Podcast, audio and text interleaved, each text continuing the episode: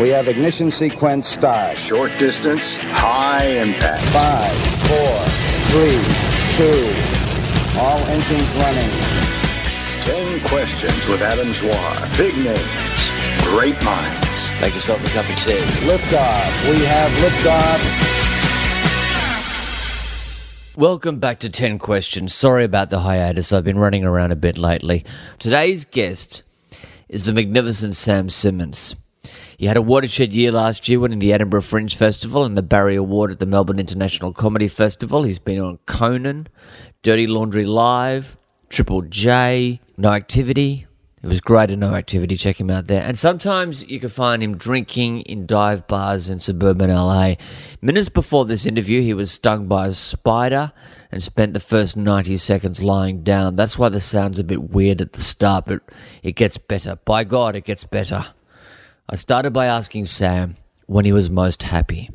Do I have to give like the proper like just one answer? Or No, no, go for it. A couple. Yeah. Okay. There's been a couple of times. Mostly it's that bit, you know, when you're not too drunk, Yeah. but just a little bit drunk. That's when I'm most happy.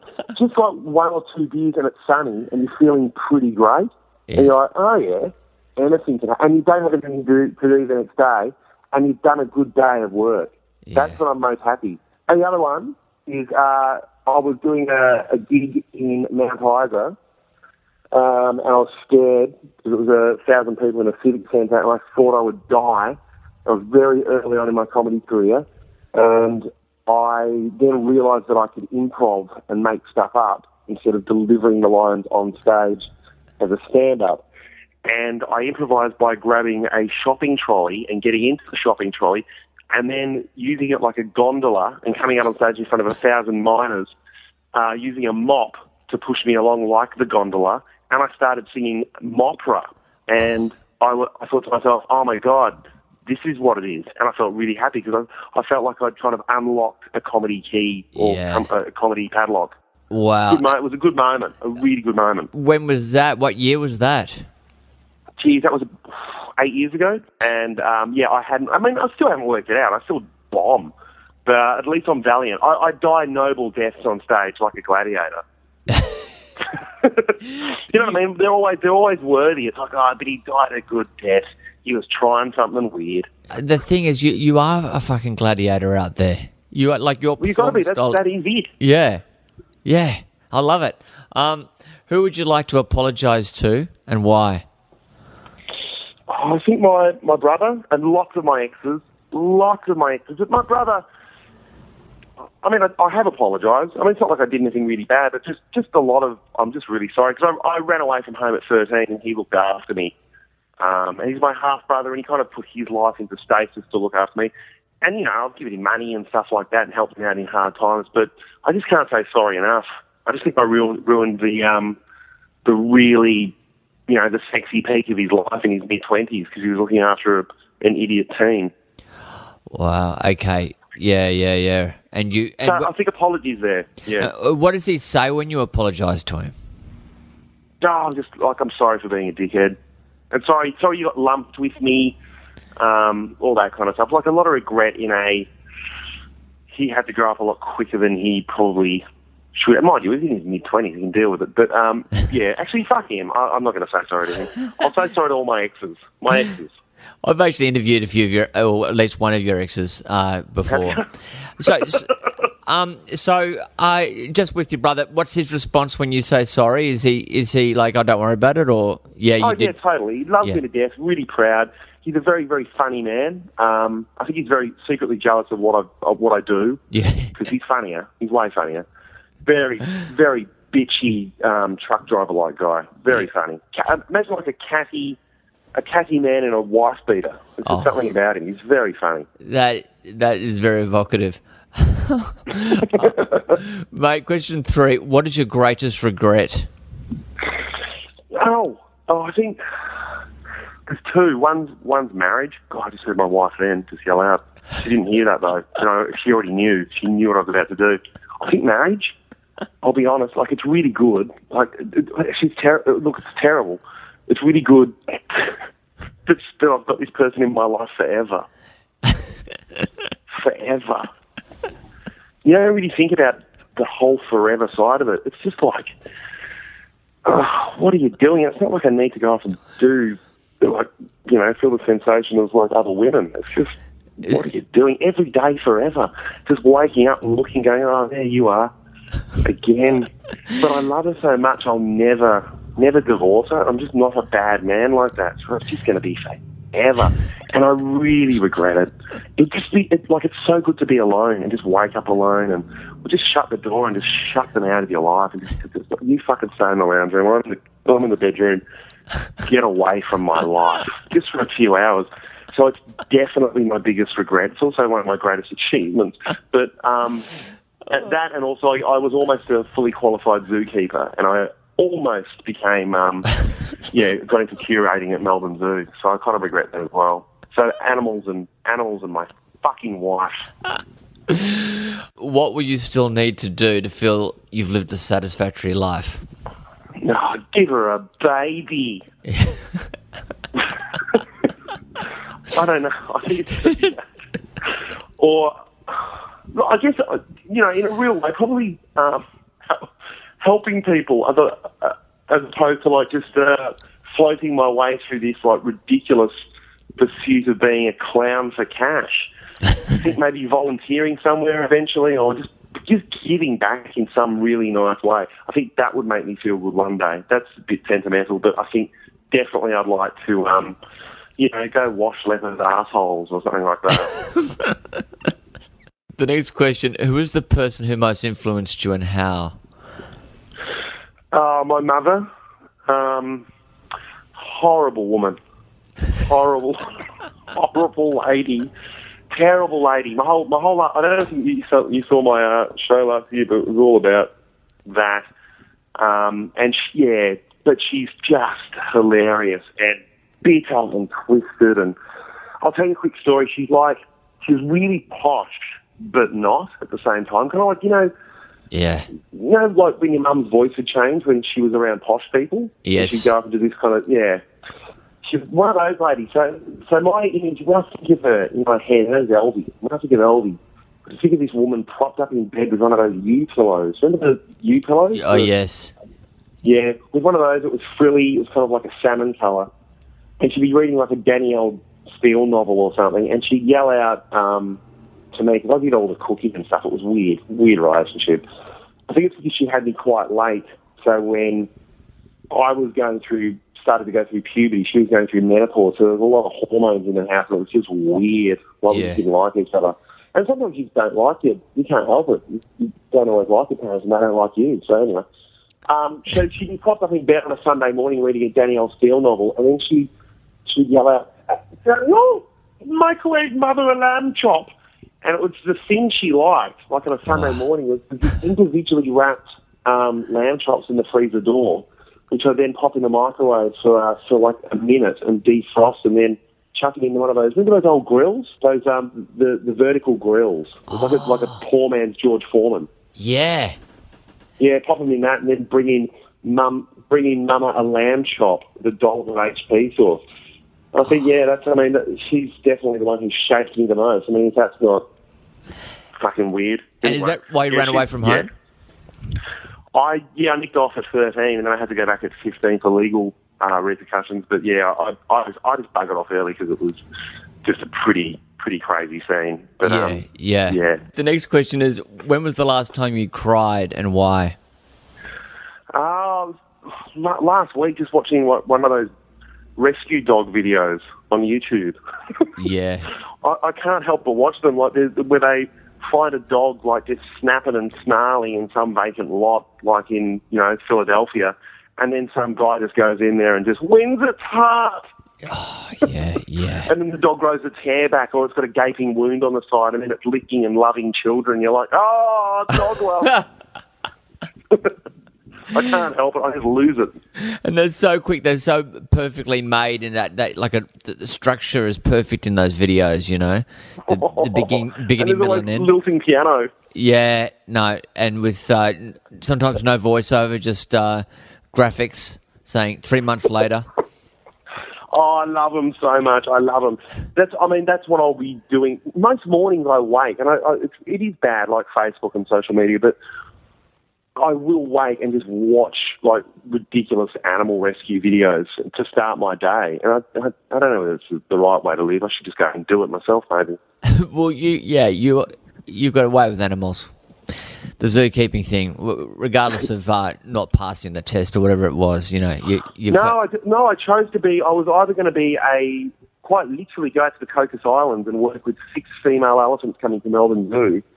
Um, at the very same time, I was offered a gig um, on Triple J, and I just, I just took the easier option.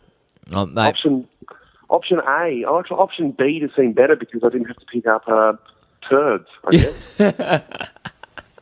I, I do regret it sometimes. It was a wonderful job. you mate, I see a the, the young Triple J faces in your in your audiences all the time, mate. They, they Oh yeah, absolutely. No, no. The, the, you know what's really great about that? Because you know, I'm, I'm a, I, I sound like a blokey guy, but my act, you know, as you know, you know, it's quite weird and it's almost verging on on slightly effeminate. So it's kind of interesting when I do look out at the kind of like the the Ute and like Bogan kind of um, you know blue collar tradie brigade that come to my shows, and I think oh, I'm doing my bit. I'm doing my bit here, Yeah. educating the Bogans yeah, about a yeah, little bit of, about effeminate er art against their er will. performance art. Because they do, they'll come up, they're like, oh, mate, you're fucking weird. We love it. I'm like, all right, good. Thank you. You give them, a, you give them a, enough of what they want, and then you take them on a journey as well. and they're like, oh, I don't know about this. Yeah, Yeah, it's, it's great. I, I mean, I love, that's my favourite part of an audience is that questioning kind of like, I don't know whether we, we should be liking this or not. Well, that was evident the other night. you you came to watch me do a spot the other night. I had a little bit called uh, Got a Little Doodle, which got nothing. It was just uh, got a little doodle on repeat, if you remember. And Yeah. uh, yeah, it was it was really quite awkward for everyone. I saw one lady in the front row just look at me like, "What is this?" I laughed at right. that. The She's doodle, right though, but she is right. It's Yeah. a doodle, mate. It's a doodle. but yeah, yeah, I reckon that'll play well at home we'll see. and we'll the see doodle, and, and in England. um, what is your the next question? Is what is your current state of mind? Loose because I wake up at like five a.m. Um, and I'm I'm mid creating a show, a new live show at the moment, which is the best part of the whole experience is the creating and the fantasy in your head about how well something's going to go. And Yeah. so, so things are good in my mind right now, but we'll see how it goes when we get to opening night. Um, so yeah, it's, it's, now it's a, it's- it's almost elation because I think I'm there, and it's loose. It's a good it's a good state of mind at the moment. I mean, what I admire so much about what you do is the trust that you put in your technical crew all the time. Because I'm always going, "Oh know, fuck that! I can't, I cannot rely on anybody. This is bullshit." Yeah, but, I'm, but you yeah, do but it. I've done it for dummies. It's it's like really. I have sometimes a maximum of like twelve audio cues in my show, and that's it. Yeah, It's just that I have to. I don't trust enough, so I time huge track, which is to my detriment as well because then I don't get to play around and muck around with people and interact. I'm like just listening to an audio track or trying to time my words to a a Ennio Yeah. Morricone score. I'm like an idiot. So it's about maybe cutting down that kind of stuff and to just less of the technical in there and, you know, more more of the vanilla stand up. Mate, no, I love it. I love the interaction you have with yourself and or Paddy Bramall or or whoever. I, I notice I haven't been on there yet, but um, one day. I actually wanted to approach you, but we ran out of time. I didn't even know you were here, mate. Yeah, uh, mate. I came. I left quietly, and I came here quietly. To be honest, I, Yeah, I know. it's just- you like that.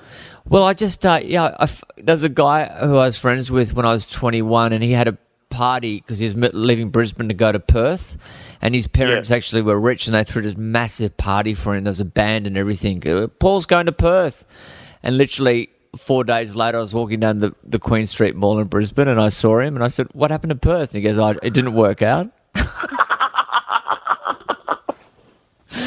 so I'm always paranoid, mate, that I'm going to be I going know, back. mean, I know exactly what you mean. It's also about saying things out loud if they don't happen because you look like an idiot.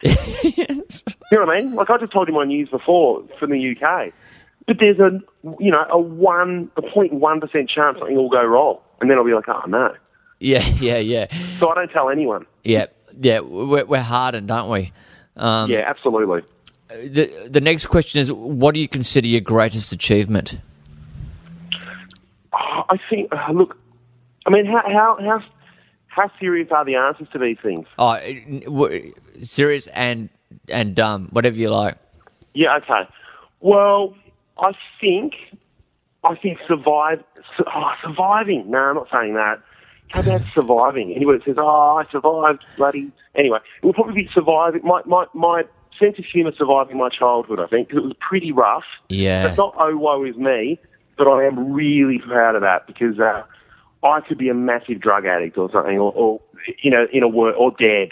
Yeah. Quite seriously, and I think um, that's that's my greatest achievement was uh, getting getting through some pretty dark stuff Yep. and being, uh, you know, I'm, I'm quite tolerant. Yeah. I think. Do you, You know, find? I saw a Sorry. I saw a Polish person the other day, um, just walking on the street, and I was totally fine with it. You know. I know there's wires are Poles. You guys are Polish. Ger- Deutschland, German. So Ah, damn it! all our family came. All the Lutherans got off the boat around your area, and oh, really? Of course, Hahndorf. yeah, and then they moved to um. Then they moved to Victoria, and you know, got Okay, see, I just looked up the origin of your surname, and it said Polish, so I was like, ah. yeah, yeah, there is there is a bit. There, I think it was it was a little bit longer the surname, and then they just shortened it at some stage. We speculated a little longer on the origins of my name, which eventually ended in Sam accusing me of pretending to be Jewish to increase my comedy credibility, which is pretty spot on. Um, who would you like on your side in a battle, and why? Ricky May, Yeah, because he's big. He was big, yes. solid, and he could croon. No, Ricky May and John English. Wow. Yeah. Mate, John English would just get. That's brilliant. No one's mentioned John English. No one's mentioned Ricky May. But Oh, uh, Black Eyes. yeah, John English though, he'd he'd look I after you. him. I don't know. I think re- really in a battle, I, I'm a, definitely my best mate, Max. Yep. Um, Is he funny? he's he's failed. He's he's he's really funny. He's wonderful, but he's failed his um, he's failed his uh, what do you call it? An audition or um, uh, when you become a paramedic, you have to not audition. You have to the, would you do? The, the test, you know, the um, the test. Yeah, Yeah. whatever. Yeah, test. I guess. But he's failed that like four times. But he's the kind of guy that would be cool in a crisis. Like he could be a paramedic. I know he's not, Yeah. it's a stupid story because he's not a paramedic. But any, I mean, any paramedic because they're amazing people. Um, I think I'd bring him to battle, and I'd also love my my comedy hero would be Bill Burr. I love Bill Burr, but I love Bill there, just having a whinge. yeah, yeah. Um, have you guys performed together on the same bill or? anything? Yeah, he yeah, we did a gig last year and it was in a weird warehouse in downtown LA and it was a, like a hipster a bomb went off and he walked in and he's like, Oh my god, look at this fucking hipster shit everywhere and then he looked across at me, like, and I know I look like the ultimate hipster because I wear a funny hat and glasses and the mustache. He just looked at me and went, ah, shit. And then I had to try and explain to him that I'm way more 1980s cricket than I am hipster with this mustache, and I've had it since 2009, Yeah, which predates all of that shit. yeah, Um, and it is like this is my homage to the Australian male um, via cricket in the 1980s. Yeah. Without a doubt. This is not hipster. This is just what my head looks like. When you see me on stage, it's like, oh, that's not a hipster. That's just not right. but he prejudged. He pre- he just thought I was part of the whole thing. I was like, no, I'm not. About now, I asked Sam if Bill Burr understood his cricket reference, and Sam said Bill had tried to relate it to baseball and it didn't really work. Then our conversation moved on to footballers, and Sam said he'd seen a certain AFL legend at a bottle shop recently looking in pretty bad shape. And then we talked about another footballer who'd urinated on some people outside a pub, and then we talked about another athlete who was recently accused of exposing himself in public. I would have loved to have played that bit of the conversation for you, but I don't have the time or the money to defend three separate defamation suits. Something's gone wrong, Adam. You've done. You've un. You've unlocked something. Mate, this is what this podcast is all about. Not good. Um, and the final question What would you like your last words to be? Rad sticks. Beautiful.